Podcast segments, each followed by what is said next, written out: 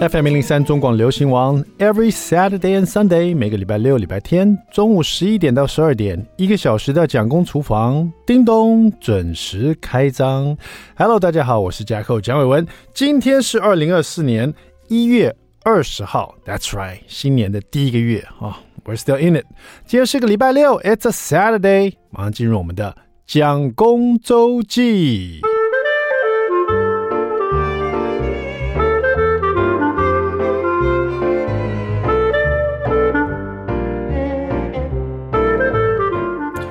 我记得我国小的时候，哇，那是民国几年了？我记得我国小的时候啊，常常在背成语，可是我不太记得我有在背唐诗，哎，什么五言绝句这些，也许我背了，可是我不记得，因为我后来只是在台湾读到国小六年级嘛，就出国了，我们全家移民到美国去。那现在呢，跟着小朋友要再过一次童年，再读一次国小。就是要帮他们温习功课啊，看看小朋友的功课啊。那老大小五了嘛，那那个老二是小二。那他们呢，就是从好像从一年前、二年级开始就会背唐诗啊，或是背一些你知道很有名的杜甫啊、李白啊，或是各式各样的这个大诗人的一些诗啊。那有的很简单，有的就像那种什么“举头望明月”啊，“低头思故乡”这些，我还真的听过。有些我连听都没听过。也没看过这些诗哦，甚至于我还上 Google 去查他到底在讲什么，然后再形容给小朋友听，让他在边背诗的时候也可以稍微了解一下这个诗到底在讲什么东西。那现在 Jackson 已经小五了，等于说我已经帮他 复习这个诗词有五年之久，我自己也上了一些诗词课这样子。那有一天呢，在这两个小朋友在车上，然后弟弟又在背他的诗，Jackson 呢也说啊，这个诗我背过啊，这是李白的什么什么什么什么。然后我突然之间就有所感感觉啊，我就跟小朋友讲说：“小朋友啊，你们有没有想过，你们现在背这个李白的诗，你们是背了好几首李白诗啊？对呀，什么什么，两个就开始讲李白是什么诗什么诗这样子。我说对啊，你看你们背这么多李白的诗，你在讲他说过说过的话，他写的这些字啊，小朋友，你们知道李白是几年前的人吗？然后他们就说李白，李白很久以前的人呢。我说对啊，我说李白是唐朝的人。”唐朝是西元，大概就是公元啊，西元吧，西 西元在七百多年前的人，呃，所以说这样算起来，我们现在是二零二四嘛，所以李白应该算是一千多年前的人，一千两，他在大约一千两百多年前的人了。我说一千多年前的人哦，他讲的话，你现在还放在你嘴里，你还在讲哦，就是我慢慢去形容这个这个这个年代给他们听，他们说哇，一千多年呢。爸爸，你几岁？我说我五十一岁。他说啊，爸爸，你才五十一年呢。那李白如果现在活他一千多岁了。我说对啊，你想想看。我说爷爷爷爷不过才七十几岁而已。李白是一千多年前的人了，他讲的话你们现在还朗朗上口，你们小学生还在读他说的话，你就知道他写的字啊，他说的话，他的想法，他的思想，他在想什么？哦，他看到月亮，他在想什么？他他喝了酒以后，他又他又说了什么？你不觉得很神奇吗？就是相隔了一千多年，你跟他好像有一点关联呢。你要再讲他的话，这样。我说 Jackson 啊，Layton 啊，你们两个想想看，你们现在讲的这些话，十十年后你们会不会自己记得自己讲了什么话？爸爸说的话，你们五十年后还会记得吗？说真的，你们真的会记得吗？好了，你们记得，你们的孩子会记得爸爸说的话吗？就对他们来讲，我是爷爷了嘛，都不记得了嘛，对不对？所以我就突然在跟他们聊着聊着，我就突然跟他们讲说。哎，小朋友啊，你们有没有想过啊？人呐、其实啊，其实会死两次。当然，这个生死的话题对小朋友来讲是比较大的议议题议题了。不过他们也大概知道说死亡是怎么回事，就是好像就不会醒过来了嘛。我说人真的会死掉两次。Jackson 说啊，为什么？我说第一次死亡是你的身体啊就不动了啊，你的你的想法也不见了，就你就不动了，你就完全不会再呼吸了，你就身体就老掉就死掉了这样。那第二次死亡呢？对啊，他们说第二次死亡什么时候？我说第二次死亡啊，就是当没有人记得你的时候，就没有一个人记得你了。他们说什么意思啊？我说你看，你们都记得爷爷，对不对？他们说对啊，爷爷对啊，爷爷买玩具给我们啊，爷爷带我们吃好吃东西啊，爷爷奶奶我们都记得啊。我说你们的孩子，你们现在才几岁？你们结了婚，你们生了孩子，爷爷可能那时候已经很老很老，或许爷爷已经过世了。所以你们的小孩可能从来没有见过爷爷，所以他们的想法里面是没有爷爷的。那么他们的爷爷就是我，对不对？那等到我也老了，我也过世了，你们也老了，你们也过世了，你们的后面的小朋友就不会再记得爷爷了，他们就他们就没有人记得爷爷了，我们就没有人会记得爷爷曾经活过，爷爷讲了什么话。所以第二次人第二次死亡就是他没有人再记得他了啊，这个世界上没有人可以想到这个人了，那他就是真正消失在这世界上了。然后小朋友说：“哦，好像有道理哦。”我说：“你看李白，或是杜甫这些大诗人，或是这些很伟大的人，他们等于永生呢。他们从来都没有死掉，他们第二次死亡从来都没有来过。到现在我们还在讲他讲的话，到现在我们还在想说他看到月亮想了什么事情，他吃了东西他有什么感觉？你不觉得很神奇吗？”他们说：“对哦，哦，当天呢，回家吃了晚饭以后。”我就看弟弟啊，二年级弟弟兴冲冲拿了一本书出来说：“爸爸，这本书我要把它写成一本死亡书。”我说：“啊，死亡书？为什么你要写死亡书啊？”他说：“就是因为死掉的人，我把它写在这个书里面，那我就永远记得他。然后写在这书里面呢，我用文字记录他，他就不会被人家忘记啦。爸爸，你以后如果……” 如果你死掉的话，我把你的名字写在这本子里面，我的孩子看到念你的名字，你就不会被人家忘记了。我说，那真的很好，但是可以这本书不要叫死亡书吗？你可不可以叫做永生书呢？我说，你看，他说为什么叫为什么不叫死亡书？你死掉我才把你写进去啊。我说你叫永生书不是更好听吗？我说你希望爸爸永远都活着嘛，对不对？你你把我的名字写在这书里面，你希望你的孩子看到了，哎，念我的名字，爸爸蒋伟文啊，就大大家就记得。那你的孙子啊，又看这本书，又看到爸爸名又念了一次，哎呀，还记得我的。你的意思是这样意思吗？对对对对，他说对。我说那拜托你把这本书写掉，永生书好不好？我不太希望你把我写进进你的死亡书，我觉得听起来有点恐怖哈、哦。他说好。那么今天起，这就是我的永生书。我要把我认识的人，我要把它写进这书里面，让他永远都活在这书里面。小朋友就是很多创创意，你不觉得吗？也许李白跟杜甫啊，就是活在国小课本里面的永生书，唐诗那个地方，有没有？OK，提醒你在三月九号、十号台北小巨蛋的郑中基演唱会不要错过了哈。现在我们就来听他的这个经典的好歌，最爱经典，他的这首《最爱的人不是你》，郑中基。休息一下，马上回到蒋公厨房。I like 103, I like radio.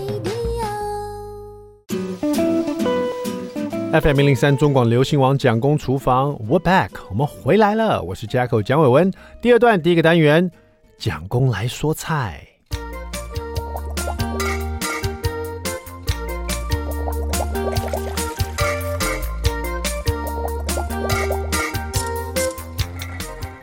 大家应该都很喜欢吃煎饼吧？哈，那各式各样煎饼大部分都是用面粉做的。那像我的小朋友，因为他肤质过敏嘛，就没办法吃面粉做的煎饼，就没有办法吃普通煎饼了。那现在当然有很多这种用米做的粉啊。也可以拿来做煎饼，像我们家就有这个 已经预拌好的这个无麸质的松饼粉哈。我就常看那个松饼粉，除了能来做这个松饼以外，那可不可以拿来做煎饼啊？当然，这种预拌好的松饼粉，它是比较带了甜味的哈，就是闻起来是香香的松饼，你知道美式松饼那种香香甜甜的味道哈。那可是我想说，我们家还有这种白米的面条。就是这个面条，它是宽面条，有点像家常面条，但是不是用面粉做的，是用白米做的。呃，举凡如果说你们是有肤质过敏的人，或者是你是不吃小麦制品的人，你就知道我在讲什么了哈。这个大部分都是在那种有机店给你买得到，哈，小小一袋啊，大概就是一百块这样子。白米做的面条，这个面条呢跟普通的面粉做的不太一样，它要一煮要煮十分钟哈，煮了十分钟它才会软，软了以后你要泡冰水让它变 QQ 的。那白米做的面条呢，它有一个特性，就是它很容易断掉哦，所以你要煮完以后泡冰水。让它冰镇变得 Q 哈，而且你如果煮超过它建议的十分钟以上啊，这个白米面条会越煮越呃容易断掉，变裂成一小段一小段的，啊，甚至于你在煮这个白米面条的时候，那一锅水啊会变成白色的，有点像在煮粥的感觉，因为毕竟它是米做的嘛哈。好，那我那天就想说，那我用这个白米面条，因为它软软的，来煎一个饼好了。那这个煎的饼以后，那里面有各式各样不同的食材，帮 Jackson 呢，帮我的大儿子带个便当这样子。因为那天我很早就出门了，我想说煎一个饼啊，这种饼呢，就是说你煎又香又好吃，又带了酥脆感。那这种煎饼呢，应该是放凉的也很好吃。我就想说，好，那各式各样食材把它丢进去哈。那做法也很简单，如果你家有。你如果是吃那个面粉的面条，你有任何的面条都可以这么做哈，就是先把面条煮熟了，然后呢把它泡一下冰水，然后降温一下，然后沥干以后放到一个调理盆里面，就是一个钢盆了，淋一点油，不要它整个都粘在一起不好处理哈，淋一点油然后把它拌一拌，就放在旁边备用。所以它已经降温了，这个白米面条或是你们家的面条煮好降温沥干淋油拌匀，放在那个钢盆里面。然后另外一锅呢，就拿一个平底锅，把热锅，热锅下点油，然后你就先把那个一些新香料把它炒香，看你喜欢吃什么哈。那天我们家里是有一些红葱头，我就把它切丝，然后呢还有一些这个洋葱，我也把它切丝，红萝卜丝啊，然后还有这个家里还有一些德式肉肠丁啊，就是德式肉肠，我把它切丁这样子，然后鲑鱼把它切丁哈，不带皮也没有带刺的哈，我是用那种鲑鱼尾巴的地方。反正东西都把它切丁切丝，然后蘑菇片哈，你也不一定要用蘑菇片，你可以用鲜香菇，或者是用任何你喜欢的菇类都可以哈。我们家冰箱有这些东西啊，我们家新香料有这些，我就用这些啊。反正就是红葱头、洋葱、红萝卜，然后这个呃德式肉肠、鲑鱼，然后呃这个蘑菇片哈，然后在边煎。用油啊，把这些都把它炒香，炒到变色，炒到香，把肉肠那个丁的味道炒进去，把鲑鱼炒到变色，鲑鱼的油也跑出来，然后蘑菇呢也炒到上色，其他呢都炒到新香料的味道出来，边炒边放点盐，放点黑胡椒，把它炒匀炒香，把所有的食材炒完了以后呢，就把它放进刚刚有面条的那个钢盆里面，哦，跟面条稍微拌一下，然后再拿另外呃两颗蛋把它打散了，把它放在这个。呃，所有的食材的钢盆里面，再撒一些帕玛森 cheese 粉，大概两大匙左右。帕玛森 cheese 粉呢，它跟那个披萨的起司不太一样。帕玛森 cheese 呢，它是容易煎了以后它会变硬哦，所以很容易把东西凝固在一起。那普通的披萨 cheese，它也会，它会让所有食材变稠，然后会会。堪 C 啊，就是牵丝这样，但是呢，它跟帕玛森 cheese 的呃加热以后，其实那个软硬度不太一样哈，所以帕玛森 cheese 你加热它有点会会硬到有点像饼干一样哈。好，就加一点帕玛森 cheese 粉，把所有东西拌匀，这里面有所有的食材，加上两颗蛋打散了在里面，然后加了帕玛森 cheese 粉，然后我又加了大概一大匙的无麸质的松饼粉哈。当然，你如果没有松饼粉，就放面粉进去就好了哈。你就放普通面粉进去，把它拌匀，把这所有东西变成一个面条糊啊，而且各式各样食材都已经炒香了哈，辛香料啦，然后一些这个呃，哦，还加了一些毛豆进去哈，加绿色毛豆在里面哈，全部都拌匀了，然后就另外取一个比较大的平底锅。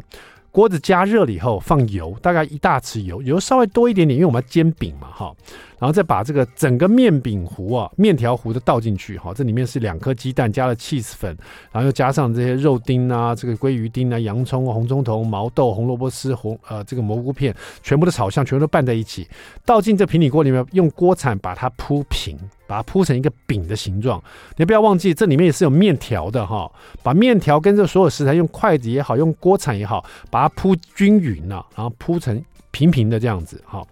然后就这样子中火煎，煎到它一面已经酥香、金黄、酥脆了哈，你就盖一个盘子在上面，比你的锅子还大的盘子，然后把它翻转出来啊，翻转出来在盘子上面。那就是煎好煎香的那一面面对你，然后再把它滑进去这锅子里面，把另外一面呢也把它放入锅子里面，再把它煎一下哈，把两面都煎到金黄酥脆，那么你这个用面条做的什锦煎饼就完成了。里面我是用鲑鱼丁，还有这个肉肠丁哈，你可以用各式各样你喜欢的食，最简单就是用比如说玉米、尾鱼罐头也可以哈。好了，这个全部煎好了以后呢，拿出来。啊，就可以切成像披萨的这样一块一块的啊，就可以吃了哈。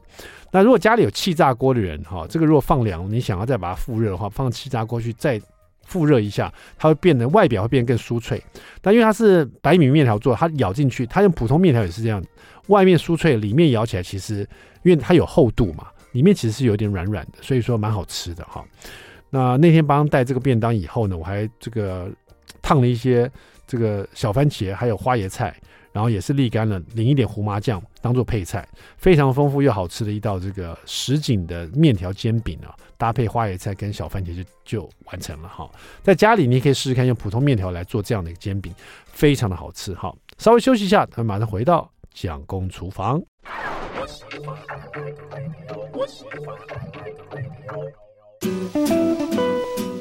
FM 零零三中广流行网蒋公厨房，We're back，我们回来了哈。今天是二零二四年一月二十号，等于说这个新的一年呢，这个第一个月已经即将过去了哈，时间过得非常快。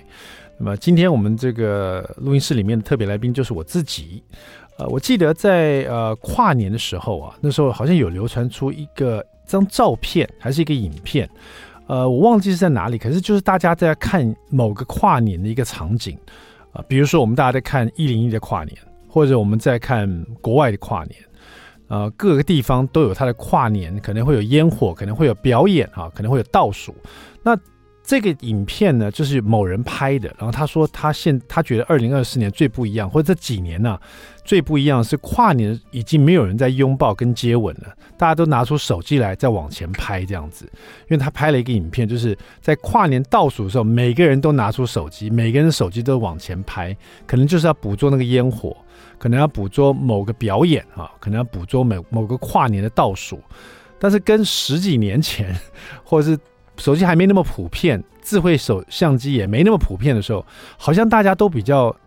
更 enjoy 这个 moment 哈，更享受这个倒数新年的到来。然后那个倒数一结束，烟火一出来的时候，可能我记得我们以前的传统是，就我年轻的时候，大学的时候，大家都要呃拥抱啊，然后可能要亲对方啊，就是呃对你这个喜欢的人，这个释出好像说你很喜欢他，在跨年的时候给他一个祝福这样子哈。那现在好像要先让手机感受跨年的感觉哈，每个人都会把这个录下来。那这个影片造成了很大的回响，就大家都说：“哎，真的耶！”就真的大家都是用手机在拍这个跨年。而且更讽刺的时候，更讽刺是的是，我看到这一则新闻，我也是用手机在看。我用手机在看，他用手机捕捉了这个大家用手机在拍跨年的这个场景，然后每个人都去反映这件事情。啊，这就是现代的生活哈。但他又讲了一句话，就是这个留留下这个影片的人，他讲说，到底我们捕捉这个跨年哦，我们有没有时间再回顾它呢？就是我们把这个跨年的烟火拍了下来，我们是为了捕捉当下这个精彩，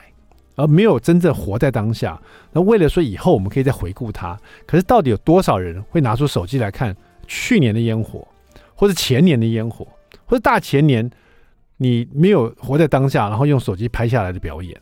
因为每天都那么多事发生哈，每一年都有新的表演，每一年都有新的表现。那大家手机都记录这么多东西，你到底有没有时间去回顾一下哦？这让我想到说，哎，真的很多很多时候，我们拍了很多照片，拍了很多影片，拍了很多你每天三餐吃了什么东西，可是事实上，你真的有回去看吗？那有时候你在换手机的时候，现在有的人这个手机突然坏了，或者手机不够用了，想要换一个新的手机，新的手机出来了，想说啊换一个新的手机，然后你要把所有的照片、所有的影像都转到那个手机上去，也是很痛苦的一件事情。然后所有的资料啊，或者所有的这个你捕捉的这几年的这些照片哦，那你才发现说哇，这个照片这几年前拍的，你根本也不记得了啊，这是十年前某一天的早餐。十年前某一天的中餐，十年前或十几年前某一天跟朋友出去这个聚餐，然后这张照片你拍下来，这样，那又怎样呢？你真的有回顾吗？所以后来我今天就想说，我看一下我的手机，现在是二零二四年的一月了嘛，对不对？我看一下二零二三年的一月我在干什么好了。这个有手机就是有好处啊，在它的相片集里面呢，它会把你按照月份，我的手机是这样的，我想我想大家都是这样子嘛，你在这。二零二四年一月份所拍的所有照片，它都归类在这个月里面。然后你要去看的时候很方便，你就看这个月你拍了什么东西，甚至于你就会了解，哎，你这个月做了什么事情。如果你都有习惯记录下来的话，有人就常说，如果像喜欢车子的人，他可能在这个月份他就会拍很多不同车子的样子哈。那如果喜欢这个做运动的人，他可能在这个月份他拍下各式各样他做的运动。那像我们这种喜欢吃的人，或是有人说所谓的美食家，你在他手机里面会找到各式各样他吃的不同的餐点哈。那像有小孩的爸爸妈妈，可能在各各个不同月份，就会看到各式各样小孩子成长的一些很精彩的片刻啊、哦。我想这也是这些手机可以留下来很不错的一些照片或一些纪念哈、哦。但如果你不去看它，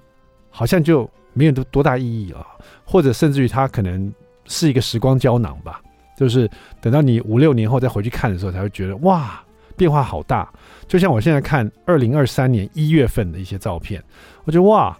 哎，小孩子其实脸有点不太一样，因为我又是个爸爸妈妈，我又是个爱吃的人，所以我的相机里面的胶片就到处都是小朋友的身影，还有带他们去哪里玩，他们做什么运动啊，还有就是我吃了什么东西啊，我这个月份跟谁聚餐了，我又拍了我吃了什么东西，这是哪家餐餐厅，那我当时当下觉得很棒，下次还要再来一次。那可是因为时间过得很快嘛，就很多时候就忘记了。那我现在回去看二零二三年一月份，哎呦，哎，原来我去过这个地方啊，我吃过这个。二零二三年原来我这么瘦啊，就是你不去看你还真不知道。像我自己发现，我二零二三年一月份开始，其实我当时我这样看我这个照片，我当时可能八十几公斤吧，可是我现在是九十五公斤。那甚至我在二零二三年年底的时候，曾经还胖到一快一百公斤。在九十九点五，还甚至超过了，变成一百零五公斤。所以短短的几个月啊，其实就是快一年的时间，差别年头跟年尾就有差别这么大。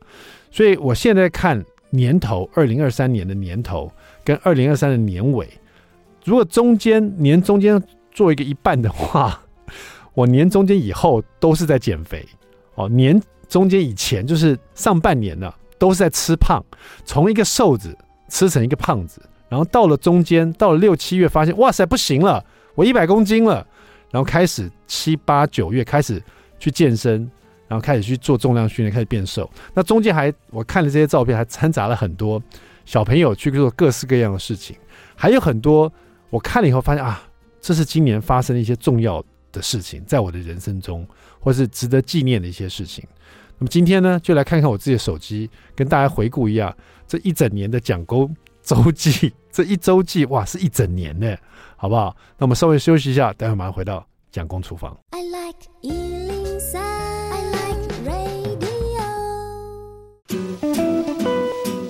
FM 零零三中广流行王蒋公厨房，We're back，我们回来了。今天在做的是这个二零二三年的蒋公周记整年回顾哦，再看一下我的手机上面的照片，照片影集哦，呃，就是他。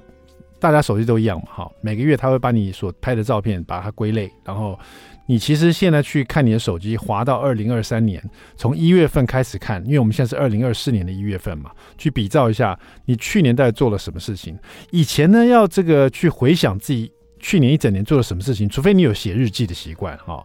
呃，不然的话其实有点困难。不过现在其实打开手机，如果你也喜欢，现在人都喜欢这样的到处拍照嘛，所以你看的这些照片呢、啊，它要把你归类好在每个月啊，其实你是可以有蛛丝马迹，然后回想起来，哎呀，去年我做了什么，在这个月做了什么，这个月做了什么，去年的呃那个季节又又干了什么事情哈，也算是一个不错的回顾哈。那今天就带大家来一个流水账一整年的哈，我们看一下，就是我自己看我的照片，发现去年呢、也是二零二三年一月开始，我记得那时候疫情也刚刚都结束了哈，所以开始大家就是不用都完全都不用戴口罩，很开心，有很多工作又回来了，然后很多活动啊，带小朋友去做这个做那个的哈。那当然去年还有就是因为这个疫情结束了，然后很多的这个工作开始，所以我又参加了一次宠物展啊，大家如果记得的话。我之前有在这个代理那个全自动的猫厕所这个事情，那因为因为疫情的关系，有四五年了都没有参加宠物展啊，宠物展也都一直有啦，但是人也是比较少，因为疫情的关系嘛。但是宠物这一块，尤其是这种啊呃宠物的全自动猫厕所这一块哈，突飞猛进，各式各样厂商要引进各式各样的不同的这种猫厕所，然后现在的人养宠物呢，尤其是养猫啊，呃又特别多。哦，可能因为大家对于生小孩、养小孩啊，这一有犹豫哦，时间一过啊，哎，就发现，哎，不如不生了，因为年龄也过了啊，或者是觉得现在这样一个人哦，两个人自由自在也挺轻松了，就干脆养宠物算了。那现在养狗呢，其实你要遛狗，你要这个需狗又更需要更大的活动空间，所以又更多人会选择干脆养猫好了。猫又比较容易自理，然后又比较方，又不用带出去遛啊，就是又有一个 你可以当个猫奴，也享受一下那种养小孩的那种感觉嘛哈，当养毛小孩哈。所以这种呃全自动猫厕所变成以前变成以前是一种奢侈品，就是好像啊养只猫要不要买一个这个全自动猫厕所，感觉是好像蛮奢侈，大家就买个猫砂盆就好了。可是现代的人就会立刻考虑说，我买个猫厕所，我猫买哪一种全自动的猫厕所，还是买一个半自动的，还是买一个会旋转型的？怎么样？怎么样？太多了。所以我在今年，就是去年了，二零二三年最后一次参加宠物展。为什么说最后一次？因为我到了宠物展以后，我发现有这么多不同的猫厕所产品啊。然后我当下就毅然决决定说，我要结束从这个猫厕所的代理了，因为我觉得这个市场。感觉变大了，可是竞争者变多了。然后我自己本身呢，因为我们的猫也越越养越老了哈，然后我小孩也越来越大了，那我能够付出心心力的地方呢，实在是太多时间需要我去投资了。那在猫厕所这一块呢，我们已经做了七八年，就干脆最后一次宠物展结束以后，我就跟那个蒋夫人讲说，我们还是结束营业好了，哈，把这个代理权让给别人好了，因为我觉得还要再投资更多的金钱、更多的人力、更多的时间呢，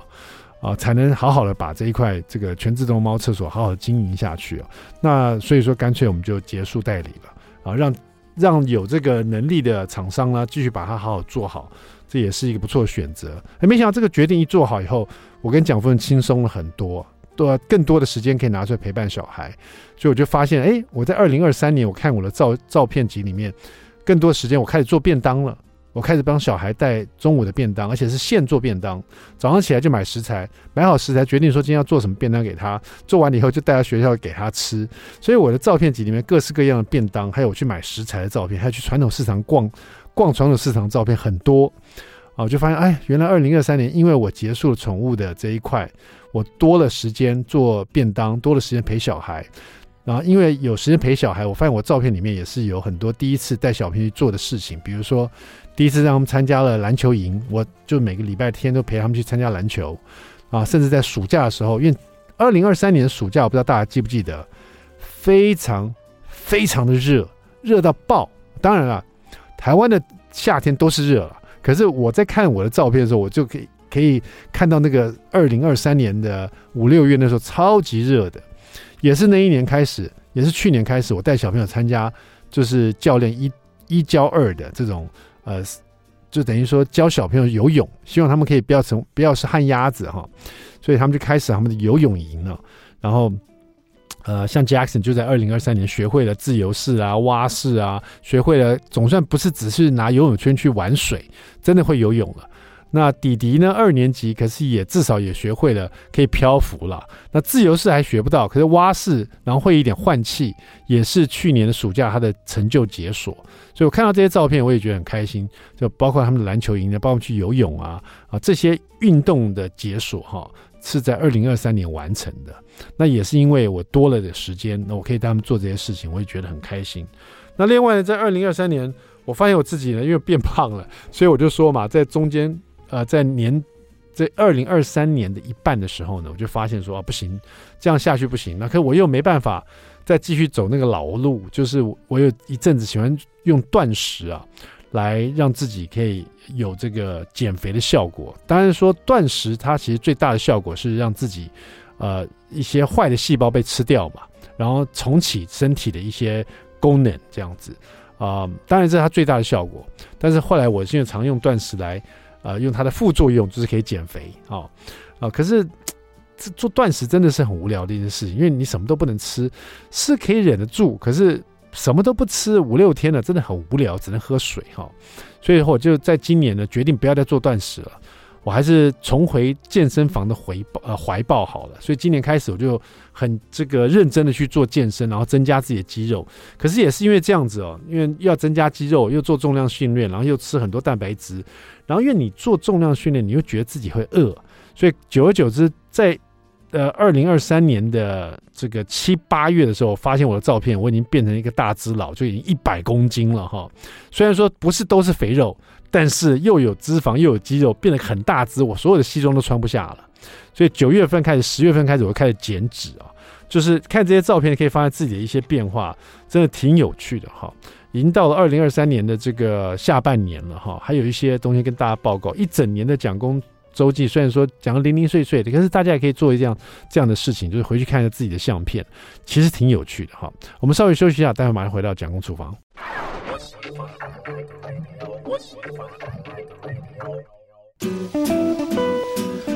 FM 零零三中广流行王蒋公厨房，我们回来了。今天我们在做二零二三年的蒋公周记一整年的回顾哈，看自己的手机里面的照片，你也可以试试看，或甚至跟你的亲人、跟你老婆都试试看，其实蛮有趣的。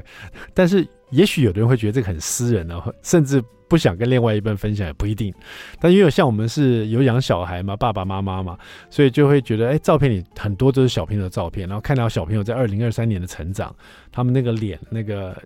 比起现在二零二四年一月了，其实就稍稍稍微有点不同了。也是在二零二三年的时候，呃，这个后半年呢，我的大儿子变成十岁了，从九岁变十岁，然后小儿子呢，从七岁变八岁，好，那当然。只差了那一岁哦，可是对小朋友来讲，其实他们很 care 这个事情，因为他们又变成一个大哥哥了哈，他们又长了一岁了哈，甚至于他买乐高的时候就可以买，比如说弟弟可能以前只能买六岁七岁的哈，现在他觉得自己可以挑战八岁以上的乐高了哈，他就觉得自己很有成就感。那看看二零二三年我自己的照片集里面发现，也有发现发生一些倒霉的事情，就照片里面有显现出来，比如说。我记得有一次，就是跟朋友去吃饭，整个鞋子的底都掉了，而且是两双，就一双鞋子先掉了左脚，就在录音的时候，左脚的鞋底掉了，而且是完全掉，我只好用胶带把它粘起来，就把整个鞋底跟鞋子把它粘在一起。然后等到呃录完音要去吃饭的时候，跟朋友走在路上，右脚的鞋底也完全脱落了，所以就只好在路上呢拿着鞋底。然后另外一只脚的鞋底是用胶带粘起来，就是边走路走到餐厅去，然后再请餐厅业者借我橡呃塑胶呃那个什么橡皮圈把它圈起来。然后这些照片上也看得出来，我觉得也蛮好笑的。那另外一件倒霉事就是在二零二三年的时候，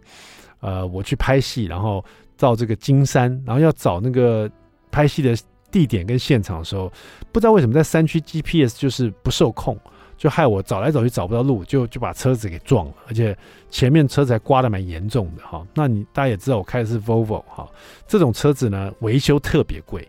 虽然说撞到刮到也没有凹进去，是刮伤了我的下巴哈。然后那时候想说这是年底的事情，二零二三年年底的事情，那时候好像是农历七月吧，七月发生的事情，这还是还上了新闻哈。那当时想说这个要不要去把它。就是说修一下，让它美更美观一点哈，就没想到一问之下要八万块，就是一个下巴 八万块。当下我就觉得，那我不修了，我就在二零二四年一整年就看这个下巴，就看着它，然后让我自己知道我曾经犯下这个错误。然后等到二零二四年，今年到年底的时候，我看是不是存足够钱，心里可以一横再把它修一修，或者也许二零二四年年底的时候。我会换车也不一定哈，不管怎么样，我看了二零二三年一整年的照片以后，我发现我要多拍照，不能只拍美食，不能只拍小孩，我要多拍我自己，多拍我周围的朋友，多拍我今天做了什么事情。那这样子把它当做一个日记啊，就是一个照片日记，应该也挺有趣的。在二零二四年或者二零二五年的一月再来回顾一下哈，就有点像现在那个音乐平台 Spotify，每一年年底会帮你做一个。大整理，告诉你今年你听的最多的是哪一首歌哈？你最喜欢是哪一种音乐类型？然后你最喜欢的歌手是谁？他告诉你，因为你这几年听过哪几首歌，然后听了几次哈？就像这样子，帮自己做了一一些呃打分数，看一下自己去年做了什么事情。今天你也可以试试看，做你自己的啊，自己的讲功日记，好不好？好了，稍微休息一下，呃，稍微休息一下，然后呢去做别的事情吧，因为。今天一整年的讲公周记回顾就到此为止了哈，那我们下次再见了，OK，我是 Jacko 蒋伟文，拜拜。